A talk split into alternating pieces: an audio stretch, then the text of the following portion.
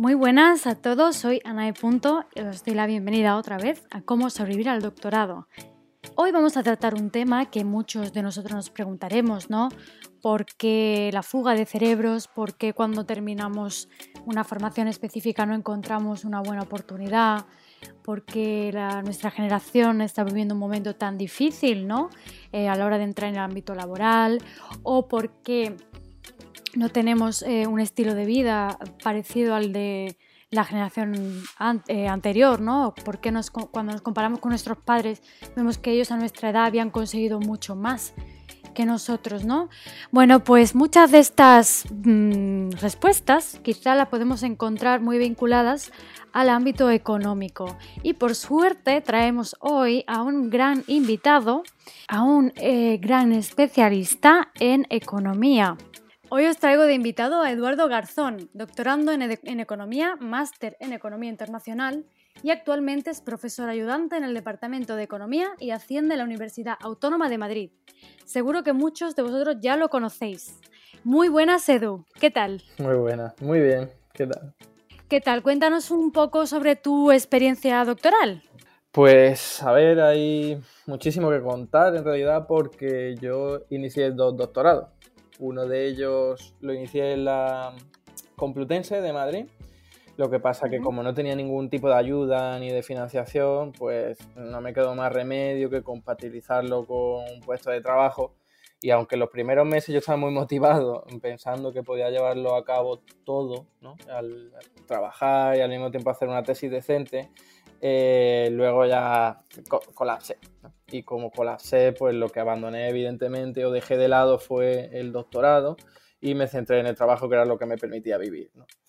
Y luego, curiosamente, lo que ocurrió, eh, evidentemente ese doctorado se quedó ahí en la nada, me desmatriculé incluso, y cuando me expulsaron de ese trabajo, cuando abandoné ese trabajo, mm, me puse a buscar eh, becas, financiaciones de todo tipo, y encontré una fórmula que ni siquiera yo conocía, que era la de la figura de contrato de profesor ayudante en la Universidad Autónoma de Madrid y me presenté y, gané esa plaza. ¿no? Bueno, pues no sé si esta plaza es más o menos conocida por la gente, para mí no lo era, pero es una especie de FPU porque te permite eh, tener un contrato de cuatro años en los que, mm, bueno, está pensado para acabar el doctorado al mismo tiempo que te da docencia en la universidad y puedes dar clases Oye, muy, muy bien, ¿eh? muy interesante. Si alguien no lo conocía, pues ahí tenéis esa opción, ¿eh? Para, para, muchos que no estén escuchando. De hecho, os animo a que encontréis algo así, porque mi caso, por ejemplo, ha sido que como mi maravilloso director de tesis me prohibía, eh, bueno, no nos daba la posibilidad, vamos a decirlo así, de dar clase, por ejemplo, ahora pues me han denegado la ANECA, ¿no? Y yo creo que el motivo principal, todavía no he recibido la carta, eh, ha sido que me faltaba docencia, o sea que así incluso tenéis también carga docente en vuestro currículum. ¿Y cómo te enteraste tú de esta opción, Edu?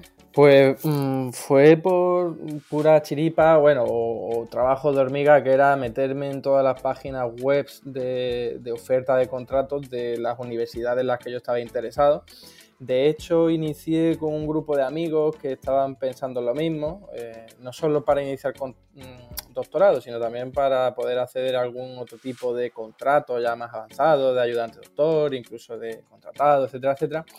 Y lo que hicimos fue repartirnos las páginas web, porque desgraciadamente en nuestro país no tenemos ningún espacio que centralice todas las ofertas públicas de plaza en empresas públicas, eh, perdón, en universidades públicas, ¿no? Entonces lo que hacíamos era repartirnos las universidades, cada cierto tiempo pues mirábamos para ver si habían ofrecido nuevos contratos y nos lo pasábamos entre todos, ¿no? Y dio la casualidad que digo que un día encontré esa plaza que era rarísima y, digo que es rarísima porque está en especie de extinción.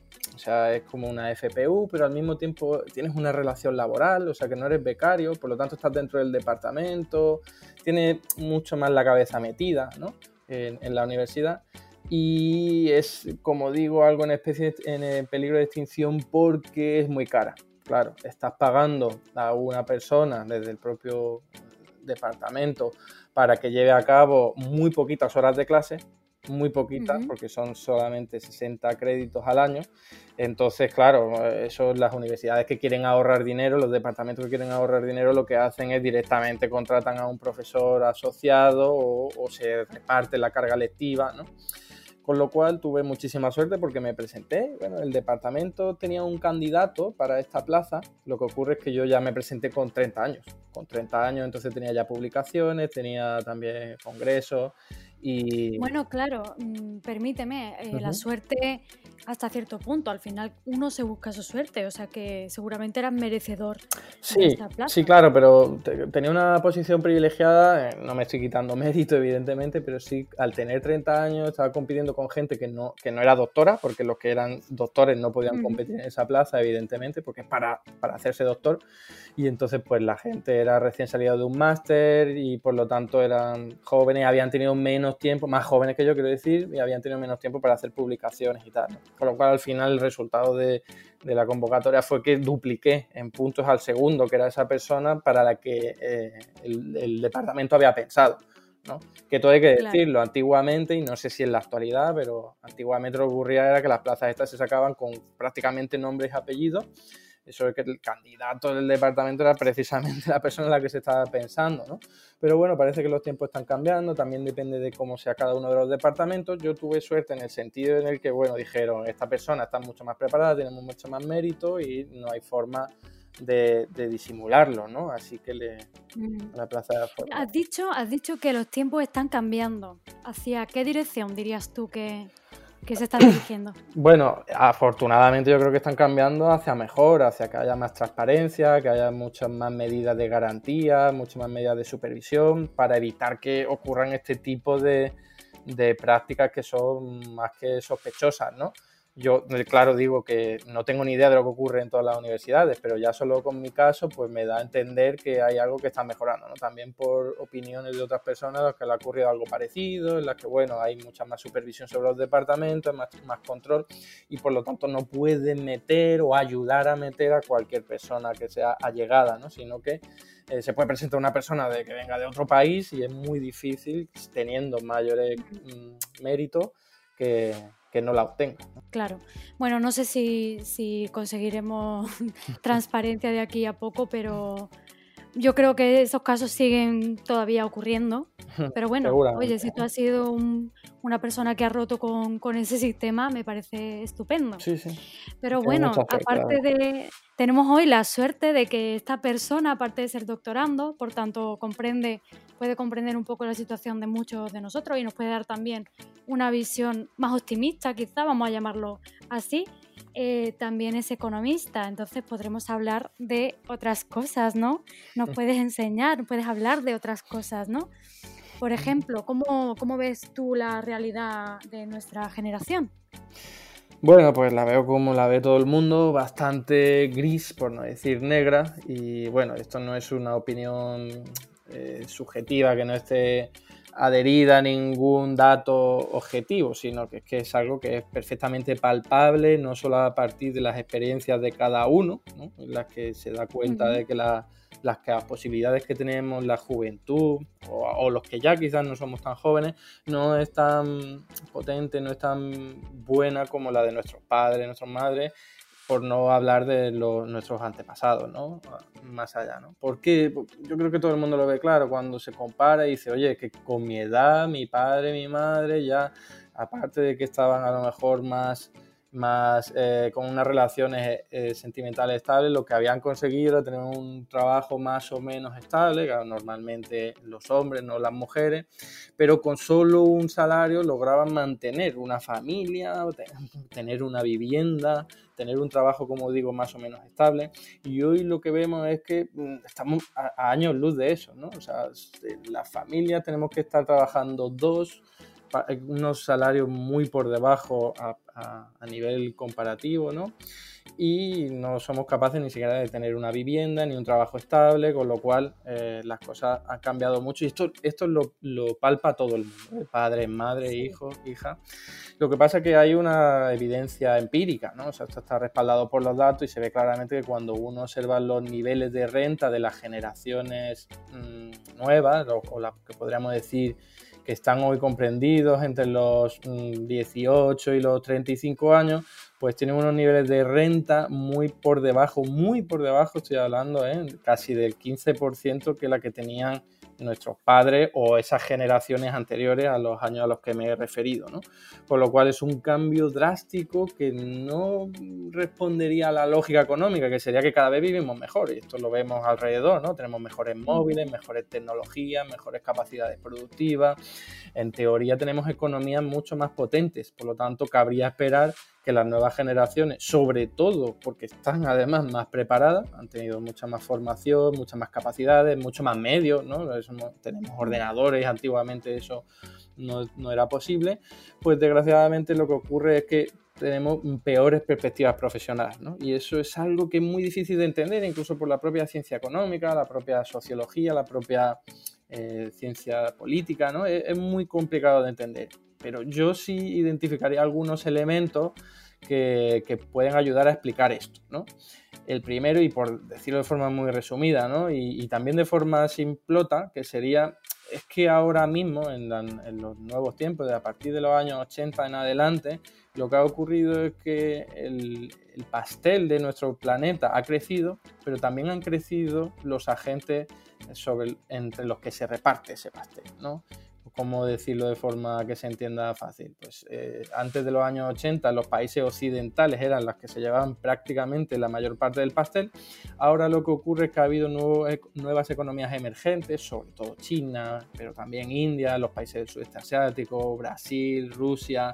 Estamos hablando de, de economías que aparecen con fuerza, desarrollándose y logran también pues que parte de ese pastel que tiene la tierra, por decirlo de esta forma, pues haya que repartirlo entre más gente, ¿no? Y esto se ha materializado de muy diversas formas, por ejemplo, a nivel de competición, empresas que allí eh, pueden producir de una forma más barata porque tienen unas legislaciones más lasas en términos de pago de salario, de respeto de los derechos laborales, incluso de, respeto de los derechos medioambientales, menor pago de impuestos, con lo cual muchas empresas de los países desarrollados se fueron desplazando y todavía lo hacen, deslocalizando a estas a estas economías porque se paga menos. ¿no? Eso lo que hace es provocar desempleo en nuestros países y esa fórmula de empleo estable que, era más fácil que pudiesen obtener nuestros padres y nuestras madres, pues ya no sea tan fácil. ¿no? Esto sería un elemento a nivel global, me estoy refiriendo, pero por supuesto... Claro, claro.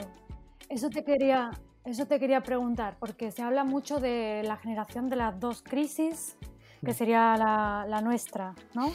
En España, claro, ya me refiero a este país en concreto, porque, bueno, tengo entendido que en otros países del norte de Europa quizá o en Reino Unido eh, la tasa de desempleo no es eh, parecida a la nuestra, si es que no estoy equivocada, corrígeme tú. No, sí, sí, es efectivamente así.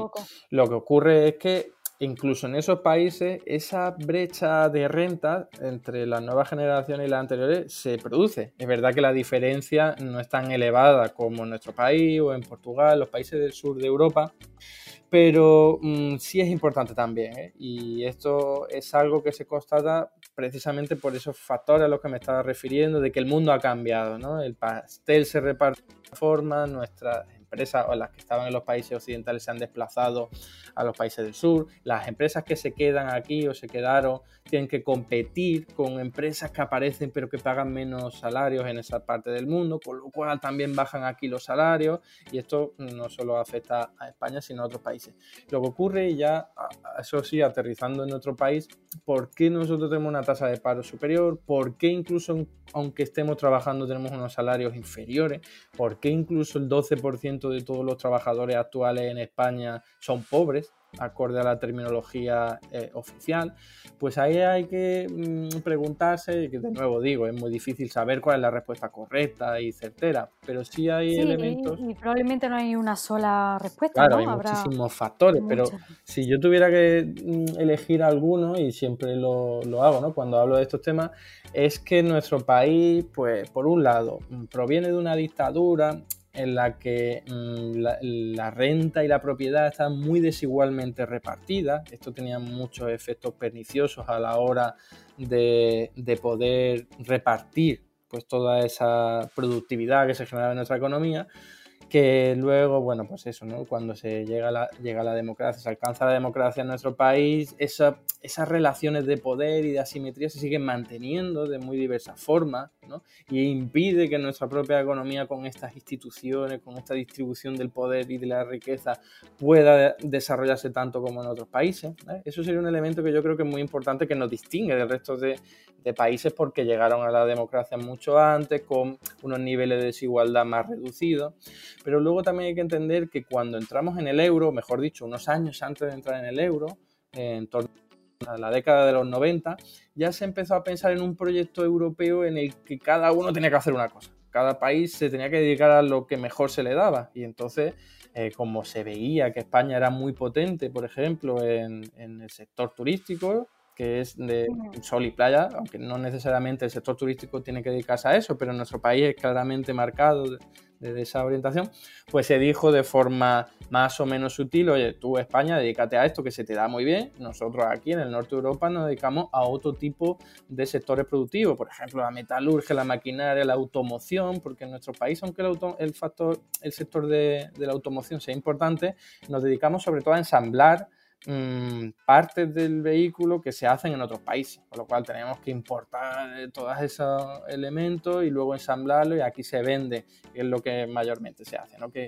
eso es lo que explica es que aquí tengamos pues necesidades de puestos de trabajo peor remunerados porque se está produciendo menos valor añadido, somos, tenemos eh, sectores menos productivos porque es que por ejemplo en una, en, una, el sector turístico no eres capaz de producir mucho en muy poco tiempo. Va a depender de la cantidad de turistas que tengas y además por la propia naturaleza del servicio, pues tú no puedes poner muchas cervezas en muy poco tiempo porque es que la persona no tiene mucho estómago para poder tomarse esa cerveza. En cambio, si te dedicas a producir máquinas, cepillo o producto farmacéutico, lo que sea, si eres capaz de producir muchos productos en muy poco tiempo. Con lo cual eso permite que esos sectores sean mucho más productivos y puedan también pagar salarios más elevados.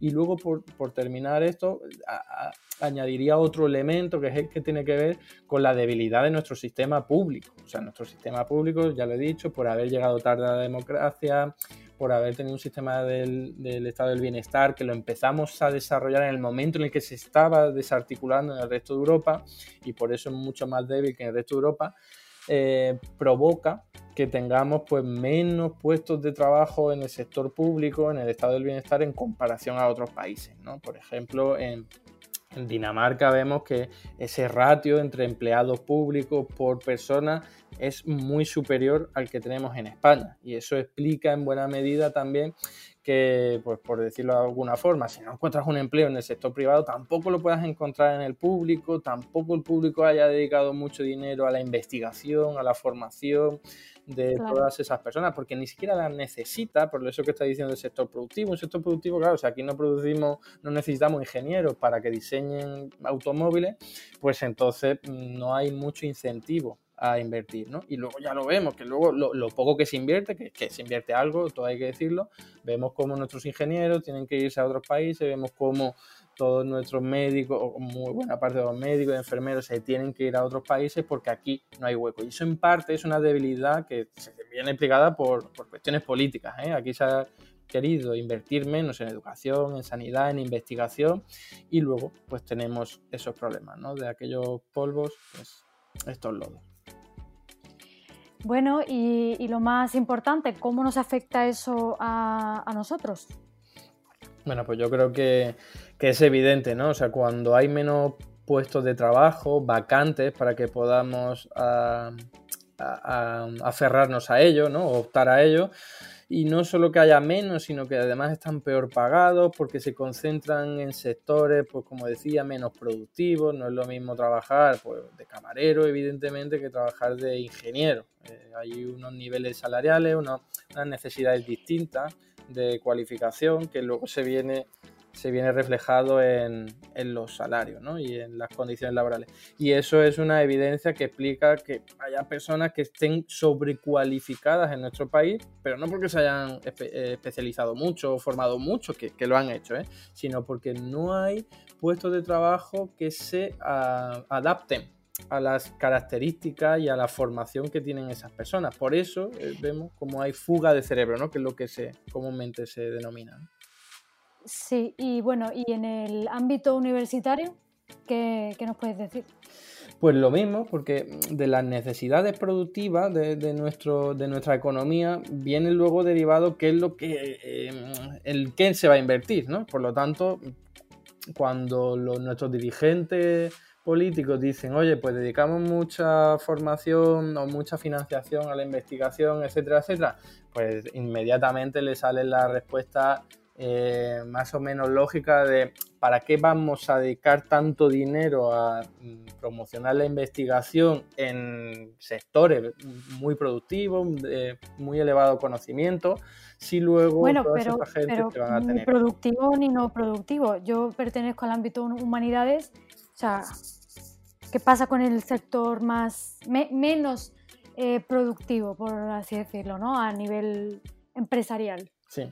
A ver, es que está, todo ligado, ¿eh? porque cuando yo me refiero a que, se, que hay pocas pues, oportunidades de trabajo, mejor dicho, en nuestro país, en estos campos especializados de alta productividad, está vinculado al resto de puestos de trabajo. ¿Por qué? Porque tienen encadenamientos importantes. O sea, cuando nosotros pensamos, por ejemplo, una fábrica de automóviles, lo que ocurre en una fábrica de automóviles es que luego necesita muchos materiales que tienes que comprar, muchos suministros que tienes que tener y por lo tanto en el otro lado tienes que tener también a mucha gente que produzca y que venda este tipo de suministros y de elementos, ¿no?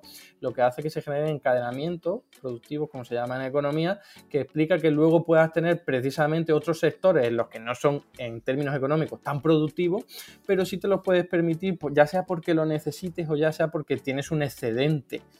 Entonces, si en nuestro país hay poco excedente porque estamos centrando a, actividades de bajo valor añadido, de medio valor añadido, con poco componente tecnológico, no nos queda suficiente para poder dedicarlo a otras actividades que seguro que son igual o más importantes, pero en términos económicos, que es lo que normalmente se acaba pensando a la hora de tomar estas decisiones, desgraciadamente, pues no ocurre lo mismo. ¿no? Y ahí es donde vemos que hay déficit también en otros campos en los que no tendría por qué haberlo, pero cuando vamos a los países en los que, por ejemplo, en el campo tuyo eh, han invertido más, ha sido por decisiones políticas, por un lado, porque han dicho, oye, pues esto lo consideramos importante, ya sea en términos sociales o en términos de lo que sea, no solo económicos, y además han tenido dinero para hacerlo, dinero que proviene de otros sectores que son mucho más productivos y generan un excedente que eh, evidentemente acaba llegando al Estado a través del pago de tributos. ¿no? Por lo tanto, está todo muy interconectado y en esto no quiero eh, ocultar que hay decisiones políticas detrás. O sea, un país que no es tan desarrollado como Alemania, como el nuestro, podría decididamente decir, oye, vamos a dedicar mucho más dinero mucha más financiación a la investigación, al desarrollo, a que la gente pueda formarse y doctorarse y seguir investigando, ya sea en campos muy productivos o no productivos. Lo que ocurre es que si tienes detrás un saco eh, con bastante fondo de dinero para poder hacerlo, pues todo es más fácil, evidentemente. Bueno, eh, como solución al panorama al que nos enfrentamos los jóvenes, ¿qué propondrías tú? ¿Qué solución darías o qué aconsejarías? ¿A qué aconsejarías que se dedicara a la gente de nuestra generación y los que vienen? Bueno, pues yo siempre sugiero a nivel personal que la gente se organice. ¿eh? Yo hablo incluso, yo estaba hablando antes de un tipo de organización que yo tenía con mis propios compañeros dedicados a la investigación y a la docencia para poder encontrar unas plazas que se nos ajustaran a nuestras condiciones, ¿no? Pero esto hay que llevarlo desde mi punto de vista a todos los ámbitos de la vida. Hay que organizarse con gente que esté en tu misma situación para poder reclamar porque así se hace más fuerza. Los pocos ah, avances que hemos tenido en términos de investigación y desarrollo ha sido en parte porque la gente ha demandado se ha organizado, ha exigido a los gobiernos, ha puesto la lupa sobre el problema, lo ha llevado incluso a los medios de comunicación, así se hace más ruido, así la gente se conciencia de que esto es importante y eso permite que haya mucha más sensibilización y que luego los dirigentes políticos digan, oye, pues esto es importante, hay que dedicar dinero a esto. A nivel personal eso es lo máximo que podemos hacer, aun considerando que sea poco. Evidentemente, la solución a los problemas que aborda nuestra generación no van a venir solo de eso, evidentemente, pero si no empujamos desde nuestro punto de vista, de nuestra posición, va a ser mucho más difícil que los abordemos, ¿no? Pero yo creo que mm, la clave en primera instancia, al margen de todos esos problemas estructurales que he mencionado antes, que eh, evidentemente es mucho más difícil de abordar, lo que se soluciona, el primer elemento que habría que llevar a cabo sería el aumento de la financiación para la investigación y para el desarrollo, para que nuestros jóvenes puedan formarse de una forma estable, teniendo suficiente financiación y no teniendo que depender de trabajos precarios con todos los problemas que luego eso supone incluso en términos sanitarios, etcétera. Eso solucionaría el tema de los doctorandos que quizá pues no tienen beca o de gente que quiere formarse y no puede. Pero ¿qué pasaría con la gente que sí que tiene formación, por ejemplo yo y muchos otros que, que habrá? que luego se tienen que enfrentar a la nada, a, ninguna oportunidad. Y a no, a no otras no. ¿Qué pasaría con, esa gente? Porque ya estamos formados. Yo no me quiero formar más. O sea, me encanta aprender, pero yo no quiero hacer otro máster ni otro doctorado. ¿Qué pasaría con.? Claro, pero cuando yo hablo de investigación no me refiero solo a la etapa predoctoral. De hecho, la gente que se doctora sigue en el mundo de investigación. Bueno, y si no quieres seguir con investigando, ¿por qué no? ¿Qué, qué opciones hay, no? Para tener un puesto de trabajo acorde. Pero de nuevo, ¿eh? o sea, que no me refiero solo a la, a la propia actividad de investigar, de rata de biblioteca, de estar en un sitio, sino que por qué, por ejemplo, vamos a suponer que el Estado o cualquier administración pública diga, oye, pues mira, vamos a, crear una empresa pública, semipública o lo que sea, para que todos los conocimientos que tiene esta gente que ha estado mucho tiempo formándose y que puede dar lugar a frutos muy diversos, tengan un espacio en el que trabajar, en el que tengan un salario establecido, en el que tengan un salario garantizado, una, estabilidad más o menos mm, garantizada, ¿no? Eso es una cuestión de voluntad política en el que diga, pues es que claro, depende del ámbito del que hablemos, pero si hablamos de ingeniero lo vemos claro, ¿no? Si hablamos de arqueólogos, pues lo podemos también ver claro, sobre todo en nuestro país que tiene tanta riqueza arqueológica, ¿por qué no desde las propias administraciones decir, oye, pues toda esta gente que se está formando, en vez de que estén en el paro, trabajando luego en un supermercado, que se tenga que ir de nuestro país, ¿por qué no le damos puestos de trabajo dentro de una serie de proyectos que redunden al fin y al cabo con actividades beneficiosas para nuestro medio ambiente, para, nuestra, para nuestro bienestar, para nuestra propia economía. O sea, eso es al fin y al cabo una cuestión de decisión política. Como digo, no depende de nosotros, pero nosotros sí podemos ayudar a que este tipo de proyectos se lleven a cabo, ¿no? Eso, exigiéndolo, haciendo ver que es importante, etcétera, etcétera. Bueno, pues muy bien, entonces, ¿no? Yo creo que no sé si tenéis más, más preguntas o respuestas después de escuchar a, Edu. Pero bueno, yo creo que, bien, ¿no? Mm. Vemos un poco los orígenes, ¿no? Las causas de, de por qué estamos como estamos. ¿Quieres añadir algo más? A nuestros oyentes, ¿le quieres decir algo más? Pues sí, simplemente que, dependiendo de su situación particular, que no pierda la esperanza, ya sea porque se estén dedicando a un doctorando, ya sea porque lo hayan terminado, que, evidentemente hay que poner de nuestra parte, ya sea solo por el plano de, de emociones y sentimental para no venirnos abajo, sino también en el plano, como decía, organizativo, ¿no? De, no tirar la toalla y organizarnos entre todos y entre todas, que somos muchos y muchas los que estamos en esta situación, aunque algunos hayamos tenido la suerte de la que he comentado como he tenido yo, pero que la respuesta a nuestros problemas no va a llover del cielo, sino que los tenemos que empujar nosotros. Ya necesitamos... Bueno, bueno, en ese sentido parece que esto es una buena iniciativa, entonces, ¿no?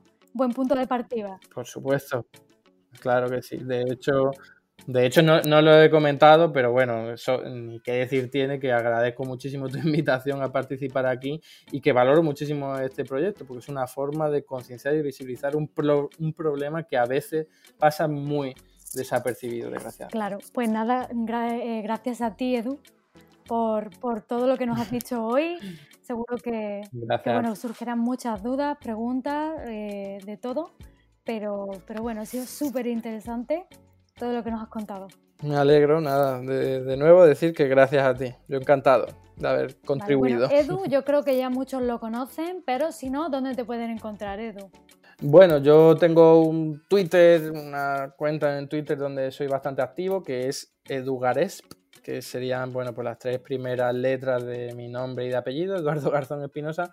Y luego también tengo un canal de YouTube donde estoy pues abordando temas de, económicos, que hay un, amplio eh, mundo por explorar, porque nunca me había dedicado a, a, ese mundo de YouTube y la verdad es que es muy ameno, ¿no? Y es muy fácil de llegar a la gente a través de ese canal. Sí, la verdad que es muy interesante, sobre todo para gente como yo que no tiene ni idea de, de economía. Así que os animo mucho a, a seguir su, su canal y de nuevo, muchas gracias Edu por estar hoy aquí con nosotros. Gracias. Un placer. Bueno, espero que, que, os haya sido de gran interés todo lo que nos ha contado hoy Edu. Eh, muchísimas gracias a todos por escucharnos. No os perdáis, por favor, los siguientes episodios. Como ha dicho Edu, es importante la organización, estar juntos en esto. Y uno de, las, de los grandísimos objetivos aquí es, bueno, pues crear esta red de apoyo ¿no? y de comprensión entre todos y de buscar una solución que nos beneficie a todos nosotros súper especializados de nuestro mar maravilloso país. Vale, nos vais a encontrar pues como siempre en todas estas plataformas, iTunes, Spotify, ebook, Anchor y muchas más que no voy a citar aquí. Y además pues como siempre, si os sentís identificados, queréis hacer visible algún aspecto, eh, cualquier cosa, pues por favor eh, dejad vuestro comentario, ya sabéis que podéis hacer hasta comentarios de voz si vais a Anchor. ¿Vale? Cualquier cosa ya sabéis dónde encontrarme, en mi página web o en mi Instagram anae. Hasta la próxima.